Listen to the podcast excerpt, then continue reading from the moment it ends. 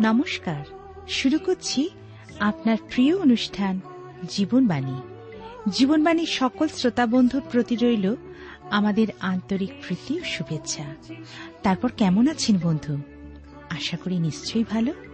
আজকাল খবরের কাগজ খুললেই দেখা যায় খুন, ডাকাতি, ব্যভিচার এবং আরও দুর্বিষহ দুঃখজনক ঘটনা। কিন্তু কেন? মানুষের প্রতি মানুষের নেই কোনো সম্মান, নেই ভালোবাসা, নেই কোনো সহানুভূতি। মানুষ এক অসহনীয় পরিস্থিতির মধ্যে বাস করছে। এর মধ্যে আমার আপনার কি কোনো দায়িত্ব নেই? তাহলে শুনতে থাকুন আজকের আলোচনা, যার দ্বারা আমরা সকলেই উপকৃত হতে পারি। তাহলে শুনুন আজকের জীবনবাণীর অনুষ্ঠান।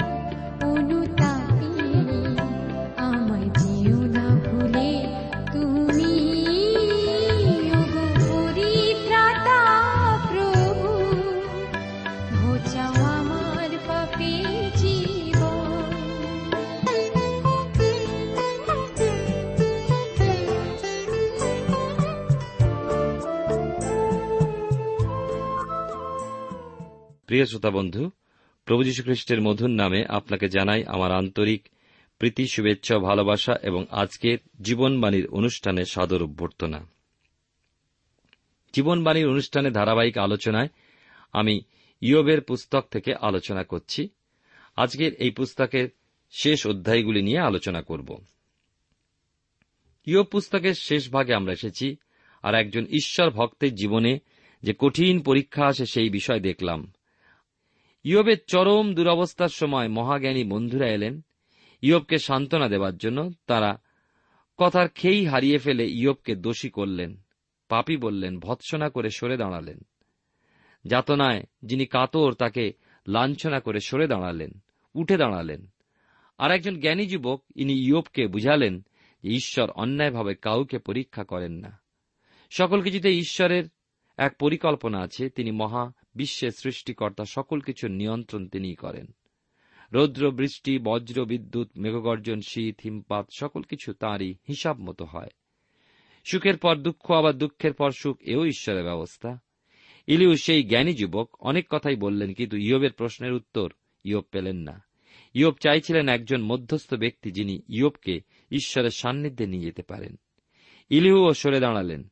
ইয়ব যখন একা, তিনি যখন দুর্বল ঈশ্বরের রব শোনা গেল। সত্যি, ঈশ্বর রসিক, ঈশ্বর প্রেমিক। ঈশ্বরের সাথে মিলনের জন্য মানুষের মনের আকাঙ্ক্ষা যখন প্রবল হয়, তখনই তিনি হাত বাড়িয়ে দেন, কাউকে তিনি বিমুখ করেন না। আমরা দেখব সপ্তম দৃশ্য, ঈশ্বর বনাম ইয়োব। উত্তম শিক্ষক যিনি, তার শিক্ষকতা শুরু হয়, যেখানে ছাত্র শেষ করেছে সেখান থেকে। শিক্ষক বলেন, কোথায় তুমি আটকে গেছ? আর তখন শিক্ষক সেখান থেকে শুরু করে, যেখানে তিনি ছাড়তে চাইবেন, সেখানে নিয়ে আসেন। ঈশ্বর মহান শিক্ষক, তিনি ইয়বকে ধরলেন, যখন জগতের জ্ঞানীজন ইয়বকে ছেড়ে গেলেন। প্রভু খ্রিস্ট সর্বকালের সর্বজনের শিক্ষক। বর্তমানে তিনি আমাদের শিক্ষা দিতে চান। ঈশ্বর যখন ইয়বকে ধরলেন, প্রকৃতির দিকে দেখি ঝড় উঠে এসেছে এবং সৃষ্টিকর্তা ঈশ্বর ওই ঝড়ের মধ্যে থেকে ইয়বকে রব শোনালেন। তিনি ইয়বকে যে স্থানে নিয়ে যেতে চান, সেখানে নিয়ে যাবেন। প্রভু যীশু উত্তম শিক্ষক। যিশু তার শিক্ষার মধ্যে যে সকল উপমা দিয়েছেন, সেগুলি কল্পিত কিছু নয়। পারিপার্শ্বিক অবস্থার দিক চেয়ে তিনি যা দেখতেন, সেই বিষয়গুলি তুলে নিয়ে তিনি তার শিক্ষা শুরু করতেন। চাষি বীজ বুনছে, কোন মহিলা রুটি প্রস্তুত করছে, জেলে মাছ ধরছে, মন্দিরের লোক দান রাখছে, ইত্যাদি ইত্যাদি বিষয় নিয়ে শিক্ষা শুরু করতেন। তার মূল কথা ছিল ঈশ্বরের রাজ্য। আটত্রিশের অধ্যায়। আমরা দেখি, সদাপ্রভুর উক্তি আটশো সতেরো পৃষ্ঠায়। পরে সদাপ্রভু ঘূর্ণ বায়ুর মধ্য হইতে ইয়োবকে উত্তর দিয়া কহিলেন, দুই পদে, একে যে জ্ঞানরহিত কথা দ্বারা মন্ত্রণাকে তিমিরাবৃত করে, তিন চার পদে লেখা আছে, তুমি এখন বীরের ন্যায় কোটিবন্ধন করো, আমি তোমাকে জিজ্ঞাসা করি, তুমি আমাকে বুঝাইয়া দাও। যখন আমি পৃথিবীর ভিত্তিমূল স্থাপন করি, তখন তুমি কোথায় ছিলে? যদি তোমার বুদ্ধি থাকে তবে বলো। প্রার্থনায় যাই। প্রভু তোমার পবিত্র নামে ধন্যবাদ করি আজকের এই সুন্দর সময় সুযোগের জন্য এবং তোমার পরিচালনায় তুমি আমাদেরকে ইয়োব পুস্তকের শেষ প্রান্তে আনলে এবং এই পুস্তকের শেষ অংশের মধ্যে দিয়ে তুমি আমাদেরকে যা শেখাতে চাও যেন আমরা শিখতে পারি, তুমি আমাদের সঙ্গে কথা বলো। যিশুর নামে প্রার্থনা চাই। আমেন।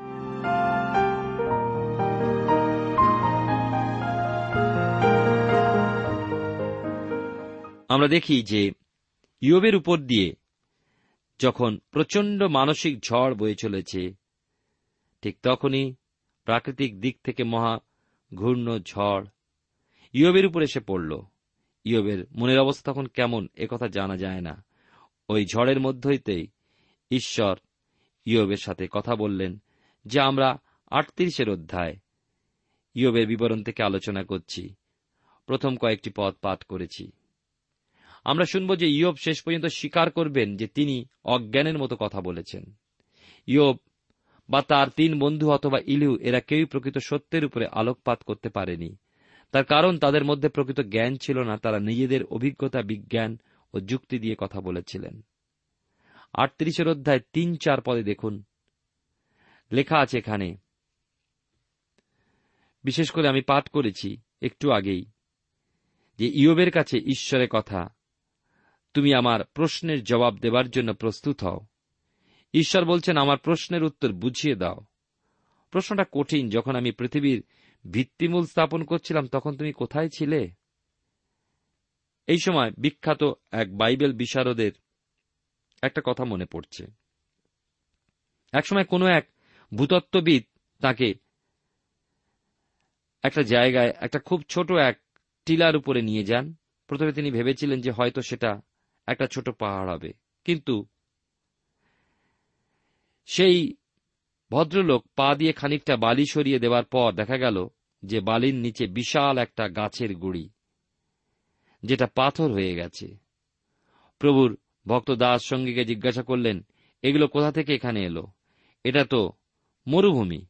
সঙ্গী বললেন, জঙ্গল থেকে জলে ভেসে ভেসে এসেছে। প্রভু দাস আশ্চর্য হয়ে চারিদিকে তাকিয়ে দেখলেন যে ওই মরুভূমির মাঝে মাঝে ওই রকম বালিয়াড়ি আছে, অর্থাৎ ওই বালির ঢিবির তলায় বিশাল বিশাল গাছের গুঁড়ি পড়ে আছে। কোথাও এক ফোঁটা জল নেই, অথচ গাছের গুঁড়ি ভেসে এসেছে। প্রভু দাস প্রশ্ন করলেন, কতদিন আগে এগুলো এখানে এসেছে? জবাব পেলেন, প্রায় দু লক্ষ পঞ্চাশ হাজার বৎসর আগে। লক্ষণীয় বিষয় হচ্ছে, প্রভু দাস এবং তার সাথী এমনভাবে কথাগুলো বললেন মনে হবে যে তিনি তখন নিজ চোখে দু লক্ষ বৎসর আগে সেই ঘটনা ঘটতে দেখেছেন। ঈশ্বর ইয়বকে প্রশ্ন করলেন, পৃথিবীর ভিত্তিমূল স্থাপন করি তখন তুমি কোথায় ছিলে? পাঁচ থেকে এগারো পদে আছে, তুমি কি জানো কে পৃথিবীর পরিমাণ নিরূপণ করিল? কে তাহার উপরে মানরজ্জু ধরিল? তাহার চুঙ্গি সকল কিসের উপরে স্থাপিত হইল? কে বা তাহার কোণের প্রস্তর বসাইল? তৎকালে প্রভাতীয় নক্ষত্রগণ একসঙ্গে আনন্দরব করিল। ঈশ্বরের পুত্রগণ সকলে জয়ধ্বনি করিল, কে কবাট দিয়া সমুদ্রকে রুদ্ধ করিল, যখন তা নির্গত হইল গর্ভাশয় হইতে বাহির হইল, তৎকালে আমি মেঘকে তাহার বস্ত্র করিলাম গণতিমিরকে তাহার পটিকা করিলাম, আমি তাহার জন্য আমার বিধি নিরূপণ করিলাম, অর্গল কবাট স্থাপন করিলাম, বলিলাম, তুমি ওই পর্যন্ত আসিতে পারো আর নয়, এ স্থানে তোমার তরঙ্গের গর্ব নির্বারিত হইবে। পৃথিবী এবং সমুদ্র যখন ইয়বের পুস্তক লেখা হয়েছিল, তখন বাইবেলের এক বর্ণ লেখা হয়নি। অর্থাৎ সৃষ্টির বিবরণ আরও কত পুরাতন। ঈশ্বরের প্রশ্নের উত্তর দেওয়া ইয়বের পক্ষে কোনো মতেই সম্ভবপর নয়। ঈশ্বরের প্রশ্ন শুনে ইয়বকে কেবল অবাক বিস্ময়ে তাকিয়ে থাকতে হল। ঈশ্বর প্রশ্ন করলেন, পৃথিবীকে মাপবার ফিতে দিয়ে কে মেপেছে? পৃথিবী কিসের উপরে বসে আছে? আর ভিত্তিপ্রস্তর কে বসিয়েছে? আসলে মানুষ তো সেদিনের লোক। সৃষ্টির শেষ দিন, ষষ্ঠ দিনে সৃষ্টি হয়েছে, সুতরাং তার আর জ্ঞান কি? ঈশ্বর নিজেকে প্রকাশ না করা পর্যন্ত মানুষ অন্ধকারে ছিল। তারা এক সৃষ্টিকর্তা ঈশ্বরে ভজনা না করে সৃষ্ট বস্তুগুলোর ভজনাই করেছে। ইয়ব, ঈশ্বর বিষয়ে কিছুটা জ্ঞান থাকলেও ঈশ্বরের পূর্ণ প্রকাশ তো তিনি পাননি। আর ঈশ্বরের সত্যের প্রকাশ পেয়েও আজও মানুষ অন্ধকারে আছে, ভুল করছে। সাধু পোলকে আমি বর্তমান যুগের লোক বলব। তিনি রোমিওদের পত্রে বলেছেন, রোমিও তার একের অধ্যায় একুশ থেকে তেইশ পদে, কারণ ঈশ্বরকে জ্ঞাত হইয়াও তাহারা, তাহাকে ঈশ্বর বলিয়া তাহার গৌরব করে নাই, ধন্যবাদও করে নাই। কিন্তু তর্ক বিতর্কে অসার হইয়া পড়িয়াছে এবং তাহাদের হৃদয় অন্ধকার হইয়া গিয়াছে। আপনাদিওকে বিজ্ঞ বলিয়া তাহারা মূর্খ হইয়াছে এবং ক্ষয়নীয় মনুষ্যের ও পক্ষীর ও চতুষ্পদের ও সরীসৃপের মূর্তিবিশিষ্ট প্রতিকৃতির সহিত অক্ষয় ঈশ্বরের গৌরব পরিবর্তন করিয়াছে। আমরা ফিরে আসি ইয়ব তার আটত্রিশের অধ্যায়, বাইশ, তেইশ পদ এখন দেখব। তুমি কি হিমানী ভাণ্ডারে প্রবেশ করিয়াছ? সেই করকা ভাণ্ডার কি তুমি দেখিয়াছ, যাহা আমি সংকটকালের জন্য রাখিয়াছি, সংগ্রাম ও যুদ্ধ দিনের জন্য রাখিয়াছি? ইয়বের কাছে ঈশ্বরের প্রশ্ন, তুমি কি আমার হিমানী ভাণ্ডারে প্রবেশ করেছ, আমি ওইগুলো রেখেছি সংকটকালের জন্য, যুদ্ধের জন্য। আপনাদের নিশ্চয়ই স্মরণে আছে যাত্রা পুস্তক, বাইবেলের পুরাতন নিয়মেই।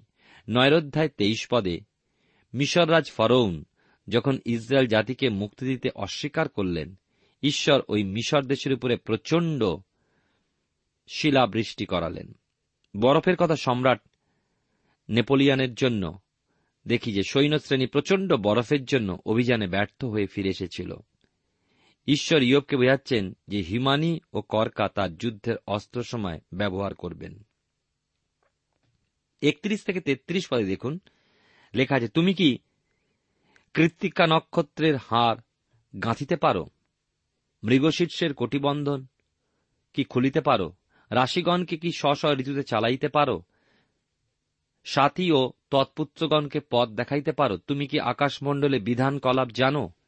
পৃথিবীতে তাহার কর্তৃত্বকে নিরূপণ করিতে পারো? বড় আশ্চর্য লাগে, দূর আকাশের অগণিত তারা।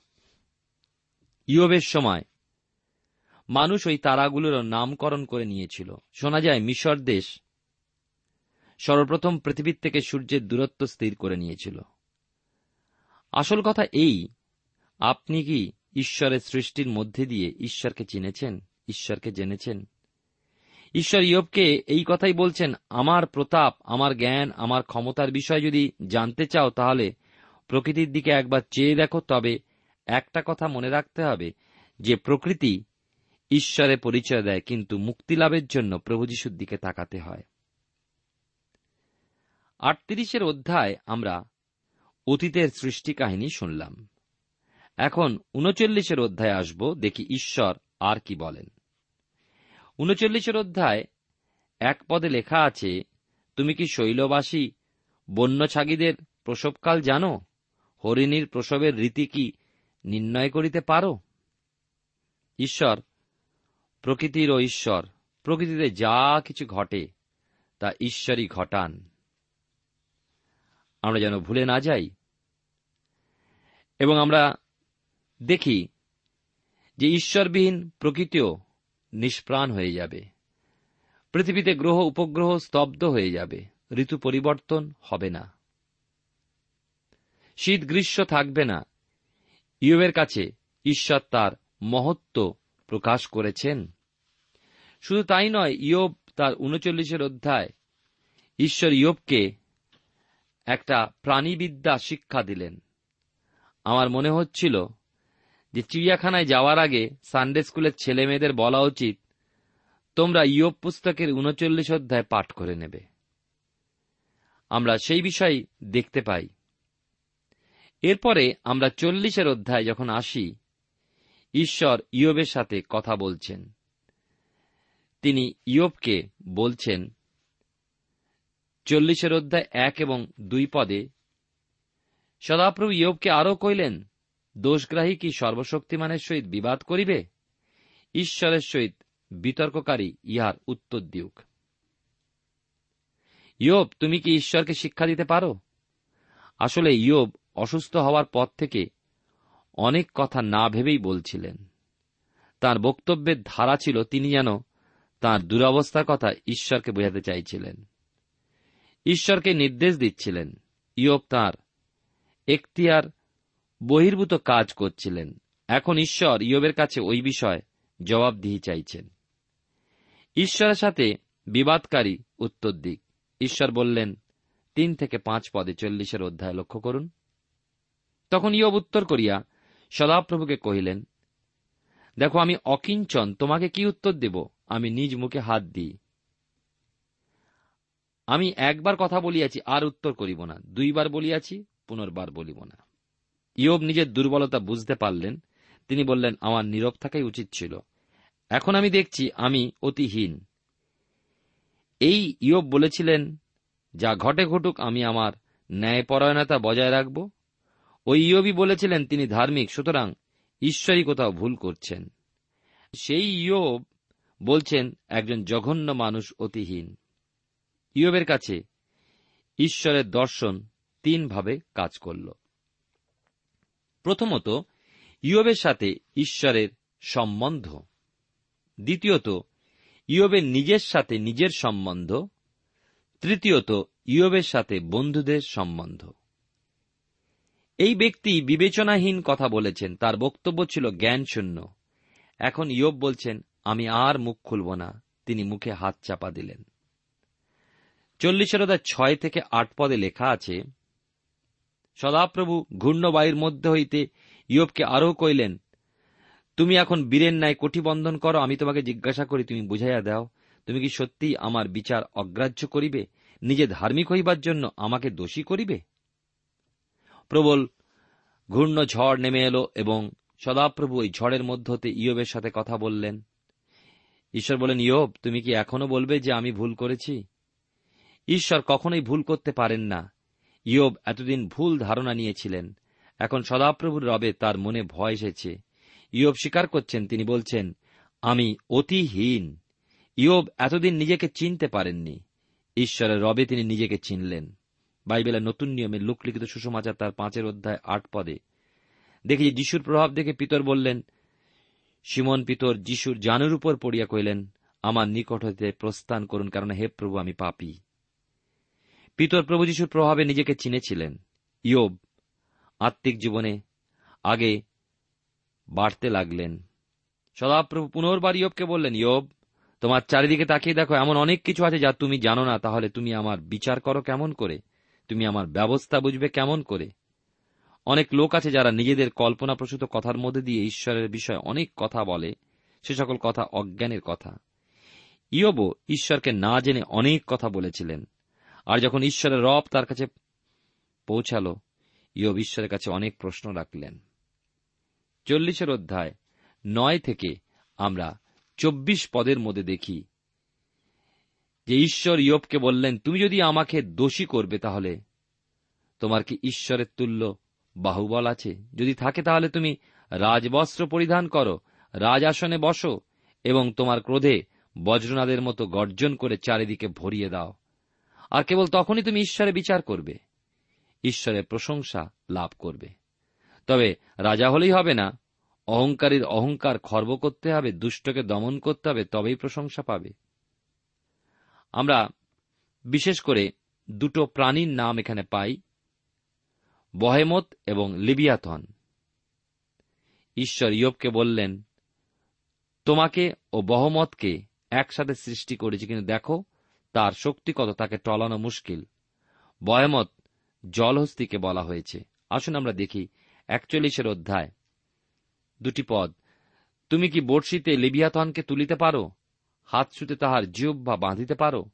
নলকাটি দিয়া তার নাককে ফুঁড়িতে পারো? বর্ষা দিয়া তার হনুকে বিধিতে পারো? ঈশ্বর ইয়বের কাছে প্রশ্ন রাখলেন লিবিয়াথনকে তুমি কি বর্ষিতে গাঁথতে পারো? বর্ষায় বিঁধতে পারো? লিবিয়াতন হল বিশাল কুমির। ঈশ্বরই তাকে সৃষ্টি করেছেন। ইয়বের কাছে প্রশ্ন, তুমি কি তাকে পোষ মানাতে পারো? সমুদ্রে বহু প্রাণী আছে, অতি বিশাল। সমুদ্রে বিশাল তিমি আছে ক্যালিফোর্নিয়াতে। মানুষ গবেষণা করে যাচ্ছে। ডাইনোসর, পুরাকালের জীব, তার কঙ্কাল পাওয়া গেছে এবং বিভিন্ন জাদুঘরেও আছে। কোনো এক জাদুঘরে একজন দর্শক গাইডকে জিজ্ঞাসা করেন, এই ডাইনোসরের কঙ্কালটির বয়স কত? সঙ্গে সঙ্গে জবাব এলো, কুড়ি লক্ষ ছয় বৎসর। দর্শক প্রশ্ন করলেন, কুড়ি লক্ষ বুঝলাম, কিন্তু ছয় বৎসর কি করে পেলেন? গাইড উত্তর দিল, গত ছয় বৎসর আমি জাদুঘরে কাজ করছি। ঈশ্বরের অদ্ভুত সৃষ্টির বিষয় আমরা কতটুকু জানি? আসুন এবারে আমরা বিয়াল্লিশের অধ্যায় আসব। আমরা ইয়বের পুস্তক থেকে আলোচনা করছি, শেষ অধ্যায় আমরা এসে পৌঁছেছি। লেখা আছে পরে, ইয়োব সদাপ্রভুকে উত্তর করিয়া কইলেন আমি জানি তুমি সকলই করিতে পারো, কোন সংকল্প সাধন তোমার অসাধ্য নয়। যে ইয়োব কিছু পূর্বে বলেছেন, দেখো, আমি অতিহীন, তোমাকে কি উত্তর দিব? আমি নিজ মুখে হাত দিব। সেই ইয়োব সদাপ্রভুকে বলছেন, আমি জানি তুমি সবই করতে পারো। দোষ যখন কেউ করে এবং ধরা পড়ে, তখন যে কোনো প্রশ্নের উত্তর দিতে গিয়ে বুক কাঁপে। ঈশ্বর কারও কাছে জবাবদিহি করেন না, কারণ তিনি দোষ করেন না, কোনো মূর্খামিও করেন না। ঈশ্বর তার পবিত্র স্বভাব অনুযায়ী কাজ করেন। ঈশ্বর সত্য, তিনি নিজ বাক্যে সত্য, নিজ কার্যে সত্য। আমরা আমাদের ইচ্ছামতো কাজ তাকে দিয়ে করাতে পারি না, আর তিনি করবেনও না। ঈশ্বর আপনার আমার ভৃত্য নয় যে তিনি হুকুম পালন করবেন। তিন থেকে ছয় পদে লেখা আছে, এ কে যে জ্ঞান বিনা মন্ত্রণাকে গুপ্ত রাখে সত্য? আমি তাহাই বলি যাহা বুঝি নাই, যা আমার পক্ষে অদ্ভুত, আমার অজ্ঞাত। বিনয় করি, নিবেদন শুনো, আমি কিছু বলি আমি তোমাকে জিজ্ঞাসা করি, তুমি বুঝাইয়া দাও। পূর্বে তোমার বিষয়ে কর্ণে শুনিয়াছিলাম, কিন্তু সম্প্রতি আমার চক্ষু তোমাকে দেখিল। এই নিমিত্ত আমি আপনাকে ঘৃণা করিতেছি, ধুলায় ও ভস্যে বসিয়া অনুতাপ করিতেছি। সময় সময় মানুষ এমনকি এমন বিষয় আলোচনায় ব্যপ্ত হয়, যে বিষয়ে তাদের কোনো জ্ঞান নেই। প্রবল উত্তেজনার মধ্যে উত্তপ্ত কথায় আকাশ বাতাস ভরে দিতে চায়। ইয়ব জানতেন, ঈশ্বর সৃষ্টিকর্তা, তিনি সর্বময় কর্তা, কিন্তু সম্মুখাসম্মুখে মোকাবিলা হয়নি। এখন সেই অদৃশ্য, নিরাকার ঈশ্বরের রব শুনে ইয়ব মাটিতে মিশে যাচ্ছেন। আজ ইয়বের টেবিল চাপড়ে মুষ্টি দেখিয়ে চিৎকার করে নিজেকে ধার্মিক ঘোষণা করার সাহস নেই। এখন ইয়বের সাথে সদাপ্রভুর নতুন সম্বন্ধ। অনুশোচনার প্রথম ধাপ, ইয়ব বলেছেন, আমি অতিহীন।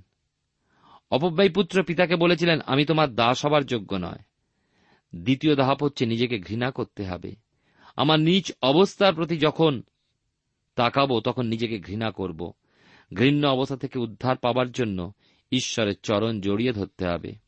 যেমন অপব্যয় পুত্র শুয়রের খোঁয়াড়ে বসে শুয়রের সাথে সুটি খেতে খেতে নিজেকে জানতে পারল। জীবনে ঘৃণা এলো, আর তখন ছুটল পিতার পা দুটি জড়িয়ে ধরার জন্য। এই তো হল অনুতাপ। ঈশ্বর ইয়বের জীবনে দুঃখভোগ দীর্ঘ করেছিলেন। ইয়ব যেন অনুতপ্ত হয়, অহংকার ও আত্মাম্ভরিতা ত্যাগ করে। বাইবেলে নতুন নিয়মে প্রথম জীবন তার একের ছয় এবং সাত পদে লেখা আছে, আমরা যদি বলি যে তাহার সহিত আমাদের সহভাগিতা আছে, আর যদি অন্ধকারে চলি, তবে মিথ্যা বলি, সত্য আচরণ করি না। কিন্তু তিনি যেমন জ্যোতিতে আছেন, আমরাও যদি তেমনি জ্যোতিতে চলি, তবে পরস্পর আমাদের সহভাগিতা আছে এবং তাহার পুত্র যিশুর রক্ত আমাদেরকে সমস্ত পাপ হইতে সূচি করে। আমরা দেখব এবারে উপসংহার। ইয়বের পুস্তকের শেষ অংশে আমরা এসেছি অষ্টম দৃশ্য আর সেই উজ দেশে ইয়বের ভূমি। আর সাত থেকে নয় পদে দেখি লেখা আছে ইয়বকে এই সকল বলিবার পর সদাপ্রভু তৈমনীয় ইলিফাসকে কহিলেন, তোমার প্রতিও তোমার দুই বন্ধুর প্রতি আমার কোপাগ্নি প্রজ্বলিত হয়েছে কারণ আমার দাস ইয়ব যেরূপ বলে তোমরা আমার বিষয়ে তদ্রু যথার্থ কথা বলো নাই। অতএব তোমরা সাতটি বৃষ, সাতটি মেষ লইয়া আমার দাস ইয়বের নিকটে গিয়া আপনাদের নিমিত্ত হোম বলি উৎসর্গ করো। আর আমার দাস ইয়ব তোমাদেরকে নিমিত্ত প্রার্থনা করিবে, কারণ আমি তাহাকে গ্রাহ্য করিব নতুবা। আমি তোমাদেরকে তোমাদের মূর্খতা অনুযায়ী প্রতিফল দিব, কেননা আমার দাস ইয়বের ন্যায় তোমরা আমার বিষয়ে যথার্থ কথা বলো নাই। তখন তৈমনীয় ইলিফস, সুইয় বিলদদ ও নামাথীয় সোফর গিয়া সদাপ্রভুর বাক্য অনুযায়ী কর্ম করিলেন আর সদাপ্রভু ইয়বকে গ্রাহ্য করিলেন। ইয়ব, তার তিন বন্ধুর মূর্খতা অবান্তর কথায় বক্তৃতা দেওয়ার জন্য তাদের সাথে কলহে দ্বন্দ্বে লিপ্ত হলেন না। কিন্তু অনুরোধ করলেন তারা যেন সাতটা মোষ ও সাতটা মেষ তার কাছে আনেন এবং তাদের হয়ে ঈশ্বরের চরণে হোম বলি উৎসর্গ করেন। আমরা অনার্থক তর্কে লিপ্ত হই কল হয়ে যাই, কিন্তু সাধু পোল বলছেন, গালাতীয় তার ছয় অধ্যায় এক পদে, ভাতৃগণ, যদি কেউ কোনো অপরাধে ধরাও পড়ে, তবে আত্মিক যে তোমরা তোমরা সেই প্রকার ব্যক্তিকে মৃদুতার আত্মায় সুস্থ করো। আপনাকে দেখো, পাছে তুমিও পরীক্ষাতে পড়ো। ঈশ্বরের সঙ্গে ইয়বের এক নতুন সম্বন্ধ স্থাপিত হল। সেই সঙ্গে ইয়বের বন্ধুদের সঙ্গে ঈশ্বরের নূতন সম্বন্ধ স্থাপিত হল। এখন দেখি ঈশ্বর ইয়বের জন্য কি করলেন। বিয়াল্লিশের অধ্যায় দশ পদে সে কথা পরে ইয়ব আপন বন্ধুদের নিমিত্ত প্রার্থনা করলে সদাপ্রভু তাঁর দুর্দশার পরিবর্তন করলেন। বস্তুত সদাপ্রভু ইয়বকে পূর্ব সম্পদের দ্বিগুণ সম্পদ দিলেন। ঈশ্বর ইয়বের দুর্দশা ফেরালেন আর ইয়বকে পূর্ব অবস্থা অপেক্ষা দ্বিগুণ দান করলেন। আর এগারো থেকে সতেরো পদে শেষে দেখি যে শেষে ইয়ব বৃদ্ধ ও পূর্ণায়ু হইয়া প্রাণ ত্যাগ করিলেন। ঈশ্বর আমাদেরকে আশীর্বাদ করুন, ভক্তের জীবন শেষ হল আনন্দে পরিতৃপ্তির মধ্যে দিয়ে। প্রার্থনা করি, প্রভু তোমায় ধন্যবাদই তোমার বাক্যের জন্য সাহায্য করো যেন তোমার উপরে দৃষ্টি রেখে, বিশ্বাস এবং আস্থা রেখে চলতে পারি। আমাদের প্রত্যেকের সঙ্গে থাকো যিশুর নামে চাই। আমেন।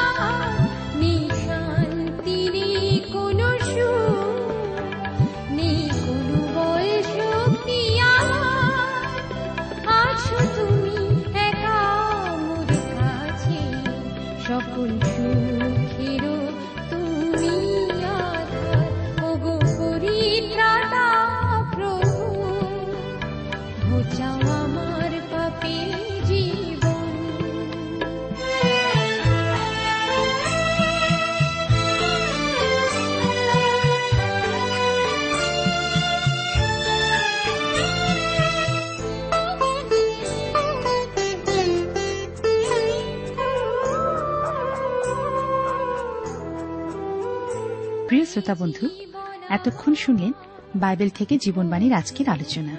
আমাদের অনুষ্ঠান কেমন লাগল? যদি এই বিষয়ে আপনি আরও কিছু জানতে চান এবং আপনার যদি বাইবেল না থাকে, তাহলে বাইবেল ছাড়া এই অনুষ্ঠান আপনি কেমনভাবে বুঝতে পারছেন, আমাদের ঠিকানায় শীঘ্রই লিখে জানান। আমরা খুব খুশি হব যদি আপনি চিঠির সাহায্যে বা ফোনে এস এম এস এ অথবা ইমেলের সাহায্যে আমাদের সাথে যোগাযোগ করেন। আমাদের ঠিকানা হল Jibanbani T W R India, post box নম্বর এক ছয় নয় দুই পাঁচ, কলকাতা সাত লক্ষ চৌত্রিশ। আবার বলছি, Jibanbani T W R India, post box নম্বর এক ছয় নয় দুই পাঁচ, কলকাতা সাত শূন্য শূন্য শূন্য তিন চার।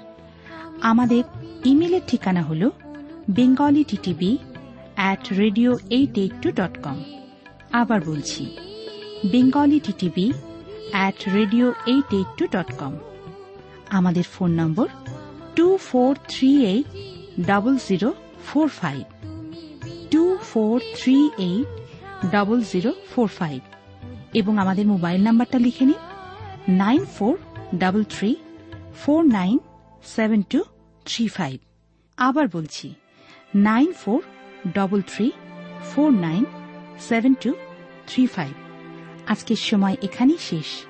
বিদায় নিচ্ছি। নমস্কার।